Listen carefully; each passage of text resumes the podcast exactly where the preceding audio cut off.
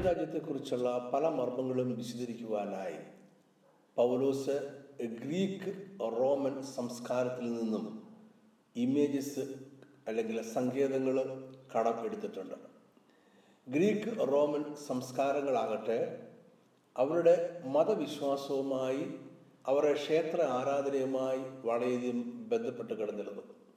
Greek Roman സംസ്കാരങ്ങളിൽ നിന്നുള്ള images എല്ലാം തന്നെ അവരുടെ മതവിശ്വാസങ്ങളുമായി ബന്ധപ്പെട്ടവയും കൂടിയായിരുന്നു എന്നിട്ടും പോൾ പൗലോസ് ഈ ഗ്രീക്കിൽ നിന്നും റോമിൽ നിന്നും അവരുടെ സംസ്കാരത്തിൽ നിന്നും ചില ചിത്രങ്ങൾ ചില സംഭവങ്ങൾ അദ്ദേഹം ദൈവരാജ്യത്തിന്റെ മർമ്മങ്ങൾ വിശദീകരിക്കുവാനായിട്ട് എടുത്ത് ഉപയോഗിച്ചിട്ടുണ്ട്. എന്തുകൊണ്ടാണ് പൗലോസ് ഇപ്രകാരം ചെയ്തത് എന്ന് ചോദിച്ചാൽ പൗലോസ് പ്രധാനമായും ജാതികളോട് സുവിശേഷം അറിയിക്കുവാനായി ദൈവത്താൽ നിയോഗിക്കപ്പെട്ട ഒരു അപ്പോസ്തലായിരുന്നു.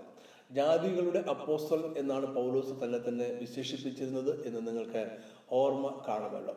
അതുകൊണ്ട് ജാതികളോട് ദൈവരാജ്യത്തിന്റെ മർമ്മങ്ങളെക്കുറിച്ച് സംസാരിക്കുമ്പോൾ അവർക്ക് മനസ്സിലാകുന്ന ഒരു ഭാഷ ഉപയോഗിക്കണം എന്ന് പൗലോസ് ആഗ്രഹിച്ചിരുന്നു.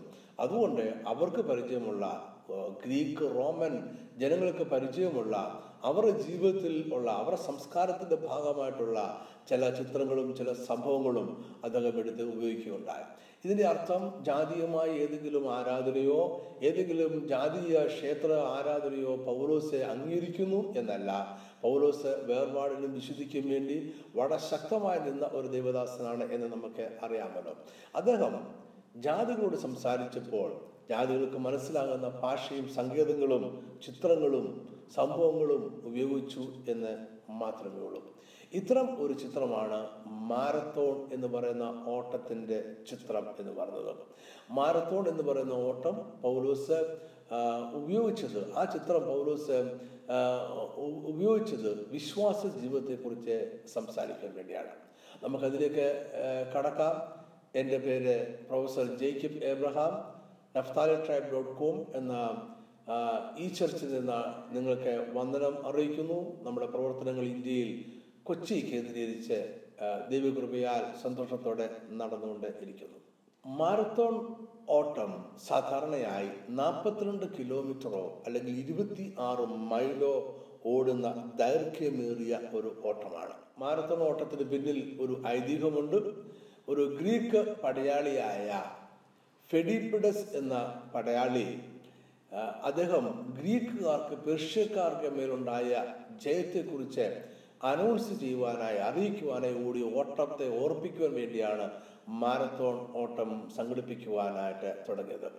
നാനൂറ്റി തൊണ്ണൂറ് ബി സിയിലാണ് ഓഗസ്റ്റിലോ സെപ്റ്റംബർ മാസത്തിലോ ആണ് ഗ്രീക്കുകാർക്ക് പേർഷ്യക്കാരുമായി യുദ്ധം ഉണ്ടായത്. യുദ്ധം മാരത്തോൺ എന്ന് പറയുന്ന സ്ഥലത്ത് വെച്ചാണ് യുദ്ധം ഉണ്ടായത്. ആ യുദ്ധത്തിൽ ഗ്രീക്കുകാരെ വിജയിച്ചപ്പോൾ ആ മാരത്തോൺ എന്ന് പറയുന്ന സ്ഥലത്ത് നിന്നും ഗ്രീക്കിന്റെ തലസ്ഥാനമായ ഏതൻസിലേക്ക് അവിടെ ഗ്രീക്ക് അസംബ്ലിയിലേക്ക് ഈ മനുഷ്യൻ ഓടി വന്ന് നമ്മൾ ജയിച്ചിരിക്കുന്നു എന്ന വിവരം അദ്ദേഹം സന്തോഷത്തോടെ അറിയിക്കുകയും അവിടെ തന്നെ കുഴഞ്ഞു വീണ് മരിക്കുകയും ചെയ്തു എന്നാണ് ഈ ഐതിഹ്യം പറയുന്നത്.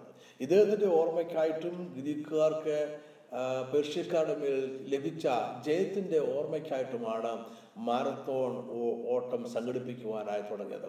ആ കാലഘട്ടത്തിൽ ഗ്രീക്ക് റോമൻ വിശ്വാസം അനുസരിച്ച് അവർക്ക് യുദ്ധത്തിൽ ലഭിക്കുന്ന എല്ലാ നേട്ടങ്ങളും അവരുടെ ദേവന്മാർ നൽകുന്ന ജയമാണ്.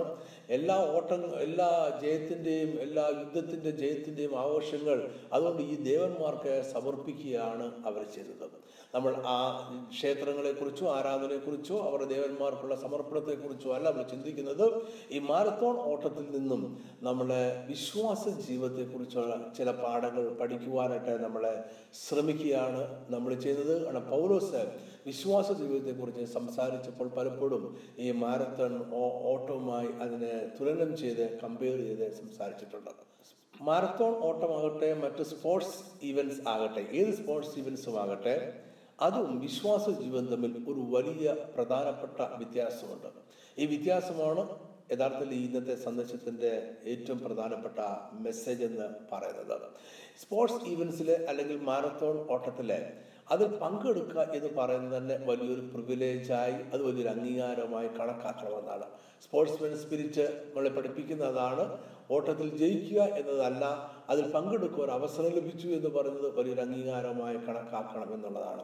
ജയം ഒരാൾക്കോ രണ്ടാൾക്കോ മൂന്നാൾക്കോ മാത്രം ലഭിക്കുകയുള്ളൂ എന്നത് അംഗീകരിക്കപ്പെട്ടിരിക്കുന്നു. എന്നാൽ അത് പങ്കെടുക്കുന്നു എന്നത് ഒരു വലിയ പ്രിവിലേജായി കണക്കാക്കണം എന്നാണ് സ്പോർട്സ് സ്പോർട്സ്മാൻ സ്പിരിറ്റ്സ് നമ്മളെ പഠിപ്പിക്കുന്നത്.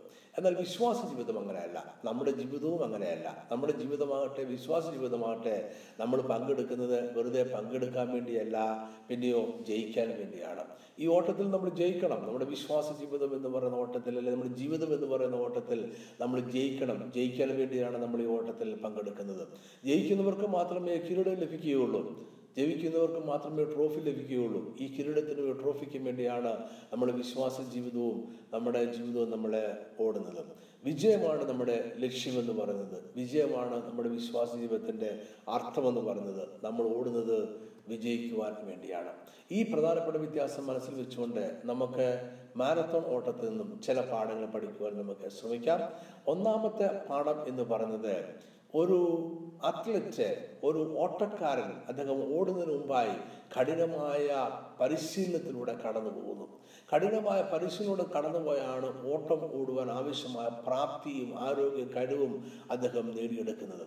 ഈ പരിശീലന കാലഘട്ടത്തിൽ ചിലതൊക്കെ അദ്ദേഹത്തിന് പ്രിയമുള്ള ചില കാര്യങ്ങളൊക്കെ അദ്ദേഹം വേണ്ട എന്ന് ഉപേക്ഷിക്കും. അദ്ദേഹത്തിന് പ്രിയമില്ലാത്ത ചില കാര്യങ്ങൾ അദ്ദേഹത്തിന് സ്വീകരിക്കേണ്ടതായിട്ട് വരും. തന്റെ ജീവിതത്തിലേക്ക് സ്വീകരിക്കേണ്ടതായിട്ട് വരും.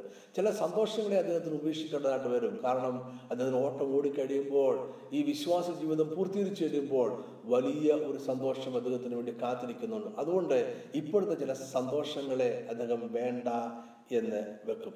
ഇതിനെക്കുറിച്ചാണ് പൗലോസ് ഒന്ന് കൊരിന്തിയർ ഒമ്പതാമത്തെ ഇരുപത്തി അഞ്ച് ഇരുപത്തി ആറ് ഇരുപത്തിയേഴ് വാക്യങ്ങളിൽ പൗലോസ് പറയുന്നത് ഇരുപത്തഞ്ചാമത്തെ വാക്യം ഞാൻ വായിക്കുന്നു. അംഗം പൊരുതുന്നവൻ ഒക്കെയും സകലത്തിലും വർജനം ആചരിക്കുന്നു. പൗലോസ് വേർപാടിന് വളരെയധികം പ്രാധാന്യം കൊടുത്തിരുന്ന ഒരു വ്യക്തിയാണ്. വളരെയധികം ഊന്നൽ കൊടുത്തിരുന്ന വ്യക്തിയാണ്. അതുകൊണ്ട് തന്നെ മാരത്തൺ ഓട്ടത്തെ സംസാരിക്കുമ്പോൾ ഇത് പൗലോസ് എടുത്തു പറയുകയാണ് അംഗം പൊരുതുന്നവനൊക്കെയും സകലത്തിലും വർജനം ആചരിക്കുന്നു. അതോ അവർ വാടുന്ന കിരീടവും നാമോ വാടാത്തതും പ്രാപിക്കേണ്ടതിന് തന്നെ ഒരു മാരത്തൺ ഓട്ടക്കാരൻ വാടുന്ന കിരീടമാണ് പ്രാപിക്കുന്നത്. നമ്മൾ വാടാത്ത കിരീടമാണ് പ്രാപിക്കുന്നത്. അതിന്റെ അർത്ഥം നമ്മൾ എത്രമാത്രം അധികം ഒരു വേർപാട് നമ്മുടെ ജീവിതത്തിൽ ഉണ്ടായിരിക്കണം. ഏതൊരു ഓട്ടക്കാരനും ഓട്ടം ഓടുന്നതിന് മുമ്പായി കഠിനമായ പരിശീലനത്തിൽ കടന്നു പോകുന്നു. ചിലത് ഉപേക്ഷിക്കുന്നു. ചിലത് പ്രിയമല്ലാത്ത ചിലത് അവനെ സ്വീകരിക്കേണ്ടതായിട്ട് വരുന്നു. എബ്രാഹിം ലേഖനം പന്ത്രണ്ടാമത്തെ പതിനൊന്നാമത്തെ വാക്യം. ഏത് ശിക്ഷയും തൽക്കാലം സന്തോഷകരമല്ല ദുഃഖകരമത്രേ എന്ന് തോന്നും പിന്നത്തേതിലോ അതിന് അഭ്യാസം വന്നവർക്ക് നീതി എന്ന സമാധാന ഫലം ലഭിക്കും. ഫിലിപ്പിയർ എഴുതിയ ലേഖനം മൂന്നാമത്തെ എട്ടാമത്തെ വാക്യം അത്രയുമല്ല എന്റെ കർത്താവായ യേശു ക്രിസ്തുവിലുള്ള പരിജ്ഞാനത്തിന്റെ ശ്രേഷ്ഠത നിമിത്തം ഞാൻ ഇപ്പോഴും എല്ലാം ഛേദം എന്ന് എണ്ണുന്നു. പൗലോസ് ഉപയോഗിച്ചിരുന്ന വാചകങ്ങൾ ശ്രദ്ധയോടെ നിങ്ങൾ വായിച്ചാൽ കൊള്ളാമെന്ന് എനിക്ക് ആഗ്രഹമുണ്ട്.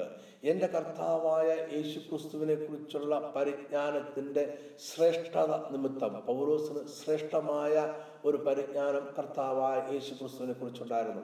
അതുകൊണ്ട് ഈ ഭൂമിയിലുള്ള സന്തോഷത്തെ ഈ ഭൂമിയിലുള്ള ചില നിസ്സാരമായ സന്തോഷങ്ങളെ ആനന്ദത്തെ പൗലോസ് ഛേദമെന്നെണ്ണി തന്റെ ഓട്ടം മുന്നോട്ട് ഓടി.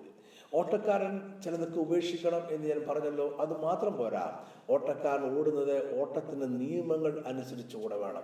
നിയമങ്ങൾ അനുസരിച്ച് അവൻ ഓടുന്നില്ലെന്നുണ്ടെങ്കിൽ അവൻ ഓട്ടത്തിൽ ഒന്നാമതായി ചെന്നാൽ പോലും അവന് ജയിക്കുവാനോ കഴിയില്ല അവരുടെ കിരീടം ലഭിക്കുകയില്ല. രണ്ട് തിമോത്തി രണ്ടാമത്തെയാം അഞ്ചാമത്തെ വാക്യത്തിൽ നമ്മൾ ഇങ്ങനെ വായിക്കുന്നു ഒരുത്തൻ മല്ല് കിട്ടിയാലും ചട്ടപ്രകാരം പോരായിയിൽ കിരീടം പ്രാപിക്കയില്ല അപ്പൊ ചട്ടപ്രകാരം പോരാടണം. രണ്ടാമത് ഒരു മാരത്തോൺ ഓട്ടം ഓടുന്ന ഒരാളെ കാഴ്ചയാലല്ല അയാൾ വിശ്വാസത്താലാണ് ഓടുന്നത്. എന്തുകൊണ്ടാണ് ഞാൻ ഇങ്ങനെ പറയാനുള്ള കാരണം? മാരത്തോൺ ഓട്ടം ഞാൻ പറഞ്ഞതുപോലെ തന്നെ നാൽപ്പത്തി രണ്ട് കിലോമീറ്ററിലധികം ഓടണം ഇരുപത്തിയാറ് മൈലിലധികം ഓടണം.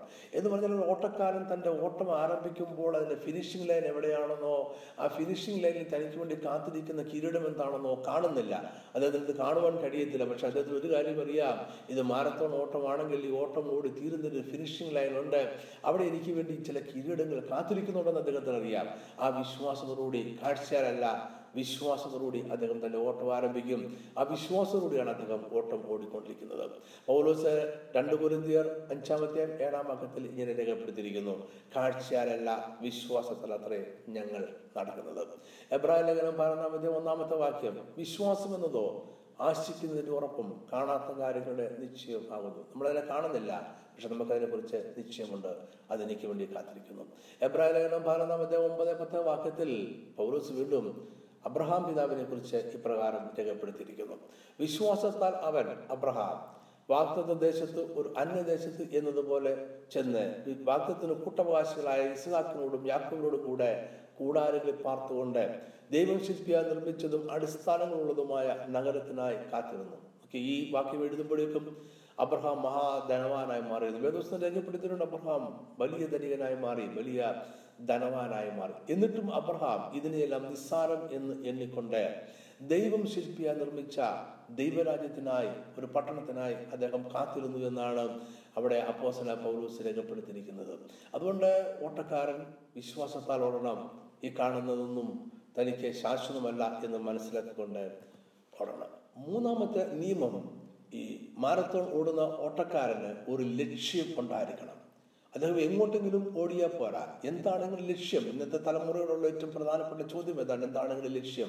നിങ്ങളുടെ കാലം നിങ്ങൾ എങ്ങോട്ട് കൊണ്ടുപോകുന്നു? അവിടേക്ക് നിങ്ങൾ ഓടുകയാണോ? അതോ ജീവിതത്തിൽ ഒരു ലക്ഷ്യമുണ്ടോ? ഒരു ലക്ഷ്യത്തിൽ ലക്ഷ്യം ലാക്കാക്കി ഓടുന്നെങ്കിൽ മാത്രമേ നമ്മൾ ലക്ഷ്യത്തിൽ എത്തിച്ചേരുകയുള്ളൂ ലക്ഷ്യപ്രാപ്തി ഉണ്ടാകുകയുള്ളൂ. അവർക്ക് മാത്രമേ വിജയം വരിക്കാൻ കഴിയൂ അവർക്ക് മാത്രമേ കിരീടം പ്രാപിക്കുവാനായിട്ട് കഴിയൂ. അപ്പോൾ ഏതൊരു ഓട്ടക്കാരനും ഒരു ലക്ഷ്യം ഉണ്ടായിരിക്കണം. നമ്മുടെ ലക്ഷ്യമോ നമ്മുടെ കർത്താവായ യേശു ക്രിസ്തുവാണ് നമ്മുടെ പ്രത്യാശ യേശു ക്രിസ്തുവാണ് നമ്മുടെ ലക്ഷ്യം യേശു ക്രിസ്തുവാണ് നമ്മുടെ വിശ്വാസം യേശു ക്രിസ്തുവാണ് നമ്മുടെ ആശ്രയം യേശു ക്രിസ്തുവാണ് എബ്രാഹിം പന്ത്രണ്ടാമത്തെ രണ്ടാമത്തെ വാക്യത്തിൽ നമ്മൾ വായിക്കുന്നു വിശ്വാസത്തിന്റെ നായകനും പൂർത്തി വരുത്തുന്നവനുമായ യേശുവിനെ നോക്കുക. ഇതാണ് നമ്മുടെ ലക്ഷ്യം. ഈ ലക്ഷ്യത്തിലേക്കാണ് നമ്മൾ ഓടിക്കൊണ്ടിരിക്കുന്നത്. ഒന്ന് പോലത്തെ ഒമ്പതാമത്തെ ഇരുപത്തി ആറാമത്തെ വാക്യത്തിൽ നമ്മൾ വീണ്ടും വായിക്കുന്നു. ആകിയാൽ ഞാൻ നിശ്ചയമില്ലാതെ വണ്ണമല്ല ഓടുന്നത്. പൗലോസ് പറയാണ് ഞാൻ നിശ്ചയം ഇല്ലാതെ വണ്ണമല്ല ഓടുന്നത്. ആകാശത്തെ കുത്തുന്നത് പോലെ ഞാൻ മുഷ്ടി യുദ്ധം ചെയ്യുകയല്ല ചെയ്യുന്നത്. പിന്നെയോ എനിക്ക് ഒരു ലക്ഷ്യമുണ്ട് ഒരു ഉദ്ദേശമുണ്ട്. അതനുസരിച്ചാണ് ഞാൻ ഓട്ടം ഓടിക്കൊണ്ടിരിക്കുന്നത്. നാലാമത്തെ പാഠം. ഒരു മാരത്തോൺ ഓട്ടക്കാരൻ നമ്മൾ പഠിക്കുന്ന നാലാമത്തെ പാഠം എന്ന് പറയുന്നത് നമ്മൾ ദീർഘക്ഷമയോടുകൂടി വേണം ഓടുവാൻ. ഇത് വളരെ പ്രധാനപ്പെട്ട ഒരു പാഠമാണ്. ദീർഘക്ഷമയോടുകൂടി നമ്മുടെ ഓട്ടം ഓടണം. ഈ ഓട്ടം ഞാൻ നേരത്തെ സൂചിപ്പിച്ചതുപോലെ തന്നെ വളരെ ദൈർഘ്യമേറിയതാണ്. വളരെ പെട്ടെന്ന് ഓടിത്തീർക്കാൻ കഴിയുന്നില്ല അനേകം മണിക്കൂറുകൾ അനേക ദിവസങ്ങൾ അനേക മാസങ്ങൾ ഓടേണ്ടി വരുന്ന ഒരു ഓട്ടമാണ് നമ്മുടെ വിശ്വാസത്തിന്റെ ഓട്ടം എന്ന് പറയുന്നത്. ഒരു മാരത്തൺ ഓട്ടക്കാരനും അത്ര പെട്ടെന്ന് ഓടിത്തീർക്കാൻ കഴിയത്തില്ല. നാൽപ്പത്തിരണ്ട് കിലോമീറ്റർ അല്ലെങ്കിൽ ഇരുപത്തിയാറ് മൈൽ വേണം അദ്ദേഹം ഓടുവാനായിട്ട്. അവിടെ ഓട്ടം ദീർഘക്ഷമയോടുകൂടി ഓടണം. സകലശക്തിയോടുകൂടി ഓടണം. ഇടയ്ക്ക് നിരാശപ്പെട്ടു പോകരുത്. ഇടയ്ക്ക് നമ്മൾ ക്ഷീണിച്ചു പോകരുത് ഇടയ്ക്ക് തളർന്നു പോകരുത്. നമ്മളെ തളർത്തി കളയാൻ ആവശ്യമായിട്ടുള്ളതെല്ലാം പിശാജ് ഈ വിശ്വാസ ജീവിതത്തിന്റെ ഓട്ടത്തിന്റെ ഇടയ്ക്ക് നമ്മുടെ ജീവിതത്തിലേക്ക് കൊണ്ടുവരും. എന്നാൽ അത് കണ്ട് നമ്മൾ തളർന്നു പോകാതെ ദീർഘക്ഷമയോടുകൂടി ഓടണം. വിശ്വാസത്തിന്റെ ഒരു പ്രധാനപ്പെട്ട ഭാഗമാണ് അൺസർട്ടനിറ്റി എന്ന് പറയുന്നത്. ഒരു അസ്ഥിരത നമുക്കിത് ലഭിക്കുമോ ഇല്ലയോ എന്നുള്ള അസ്ഥിരത അത് വിശ്വാസത്തിന്റെ ഒരു പ്രധാനപ്പെട്ട ഭാഗമാണ്. ഈ അസ്ഥിരതയിൽ വിശ്വസിക്കുക എന്നതാണ് വിശ്വാസം എന്ന് പറഞ്ഞത്. അതുകൊണ്ടാണ് എബ്രാഹിം ലേഖനം പന്ത്രണ്ടാമത്തെ ഒന്നാമത്തെ വാക്യത്തിൽ നമ്മൾ ഇങ്ങനെ വായിക്കുന്നത്. ആകയാൽ നാമം സാക്ഷികളുടെ ഇത്ര വലിയൊരു സമൂഹം നമുക്ക് ചുറ്റും നിൽക്കുന്നത് കൊണ്ട് സകല ഭാരവും മുറുകപ്പെട്ടെന്ന പാപവും വിട്ട് നമുക്ക് മുന്നിൽ വെച്ചിരിക്കുന്ന ഓട്ടം സ്ഥിരതയോടെ ഓടുക. നമ്മൾ സ്ഥിരതയോടെ നമ്മുടെ ഓട്ടം ഓടണം. ഓർക്കുക ഓട്ടത്തിൽ നിങ്ങൾ തളർന്നു പോകരുത് ക്ഷീണിച്ചു പോകരുത് നിരാശപ്പെട്ടു പോകരുത്. ഈ ഓട്ടത്തിൽ പരാജയപ്പെടുക എന്ന് പറഞ്ഞാൽ ഓട്ടം നിർത്തുക എന്നാണ് അർത്ഥം. നിർത്തുന്ന ഒരാൾ മാത്രമേ ഓട്ടത്തിൽ പരാജയപ്പെടുന്നുള്ളൂ.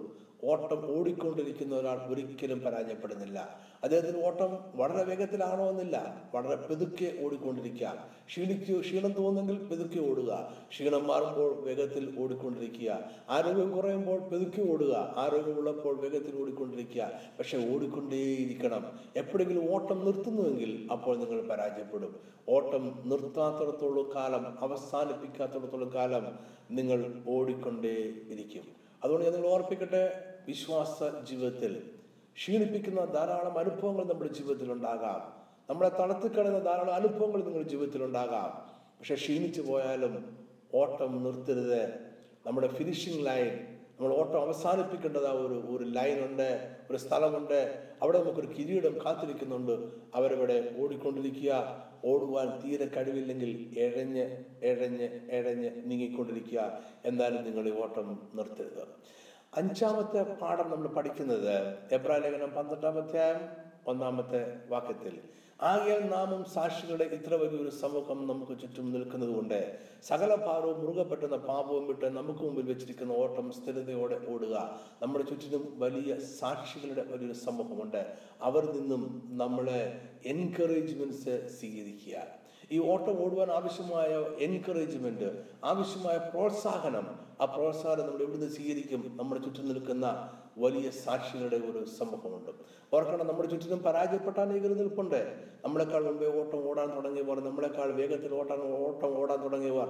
എന്നാൽ പരാജയപ്പെട്ട് വഴിമതിയെ നിർത്തിക്കളഞ്ഞ പരാജിതരായ ഒരു വലിയ കൂട്ടം ജനവും നമ്മുടെ ചുറ്റും നിൽക്കുന്നുണ്ട്. അവരെ നോക്കിയാൽ ഓടേണ്ടത് അവരിൽ നിന്നല്ല ഓടേണ്ടത് എങ്ങനെയെന്നുള്ള പാഠം പഠിക്കേണ്ടത് അവരെ നോക്കിയല്ല വിശ്വാസ ജീവിതം ഓടേണ്ടത് എങ്ങനെയാണ് എന്നുള്ള പാഠം നമ്മൾ പഠിക്കേണ്ടത്. വിജയിച്ചവരെ നോക്കി വേണം നമ്മൾ പാഠം പഠിക്കുക ഓർക്ക് നമ്മുടെ കർത്താവ് നമ്മളെക്കാൾ മുമ്പേ ഓടി. അവൻ ഈ ഓട്ടം പൂർത്തീകരിച്ചു അവൻ വിജയിച്ചു.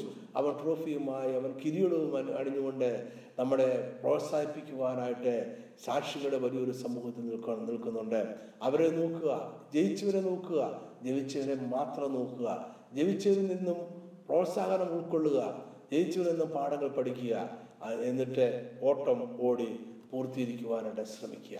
അവസാനത്തേതും ആറാമത്തേതുമായിട്ടുള്ള ഒരു പാഠം. നമ്മൾ മനസ്സിലാക്കുന്ന പാഠം എന്ന് പറയുന്നത് ഈ ഓട്ടം ഓടിത്തീർക്കുന്ന എല്ലാവർക്കും കിരീടം ലഭിക്കും എന്നുള്ളതാണ്. സാധാരണ സ്പോർട്സിൽ നിന്നും സാധാരണ മാരത്തോണിൽ നിന്നും വിശ്വാസ ജീവിതത്തിലുള്ള ഏറ്റവും പ്രധാനപ്പെട്ട വ്യത്യാസം ഇതാണ്.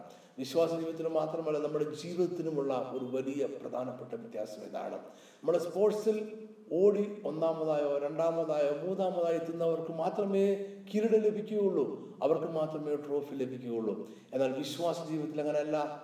യഥാർത്ഥത്തിലുള്ള നമ്മുടെ ജീവിതത്തിലും അങ്ങനെയല്ല. ഓടി നിങ്ങളുടെ ഓട്ടം പൂർത്തീകരിക്കുന്ന എല്ലാവർക്കും കിരീടം ലഭിക്കും. അതുകൊണ്ടാണ് പൗലോസ് ഫിലിപ്പിയർക്ക് എഴുതിയ ലേഖനം മൂന്നാമത്തെ പന്ത്രണ്ടാമത്തെ വാക്യത്തിൽ ഇങ്ങനെ പറയുന്നത് ലഭിച്ചു കഴിഞ്ഞു എന്നോ തികഞ്ഞവനായി എന്നോ അല്ല. ഞാൻ ക്രിസ്തു യേശുവിനാൽ പിടിക്കപ്പെട്ടിരിക്കുന്നതുകൊണ്ട് എനിക്കും അത് പിടിക്കാമോ എന്ന് വെച്ച് പിന്തുടരുന്നതേ ഉള്ളൂ. ഇപ്പോഴും പിന്തുടർന്നുകൊണ്ട് ഇരിക്കുകയാണ്. ഓട്ടം നിർത്താതെ പോയിക്കൊണ്ടിരിക്കുക. കാരണം ഓടി ഫിനിഷിംഗിലേക്ക് ചെല്ലുന്ന എല്ലാവർക്കും കിരീടമുണ്ട്. സ്പോർട്സിൽ നിന്നുള്ള പ്രധാനപ്പെട്ട വ്യത്യാസം.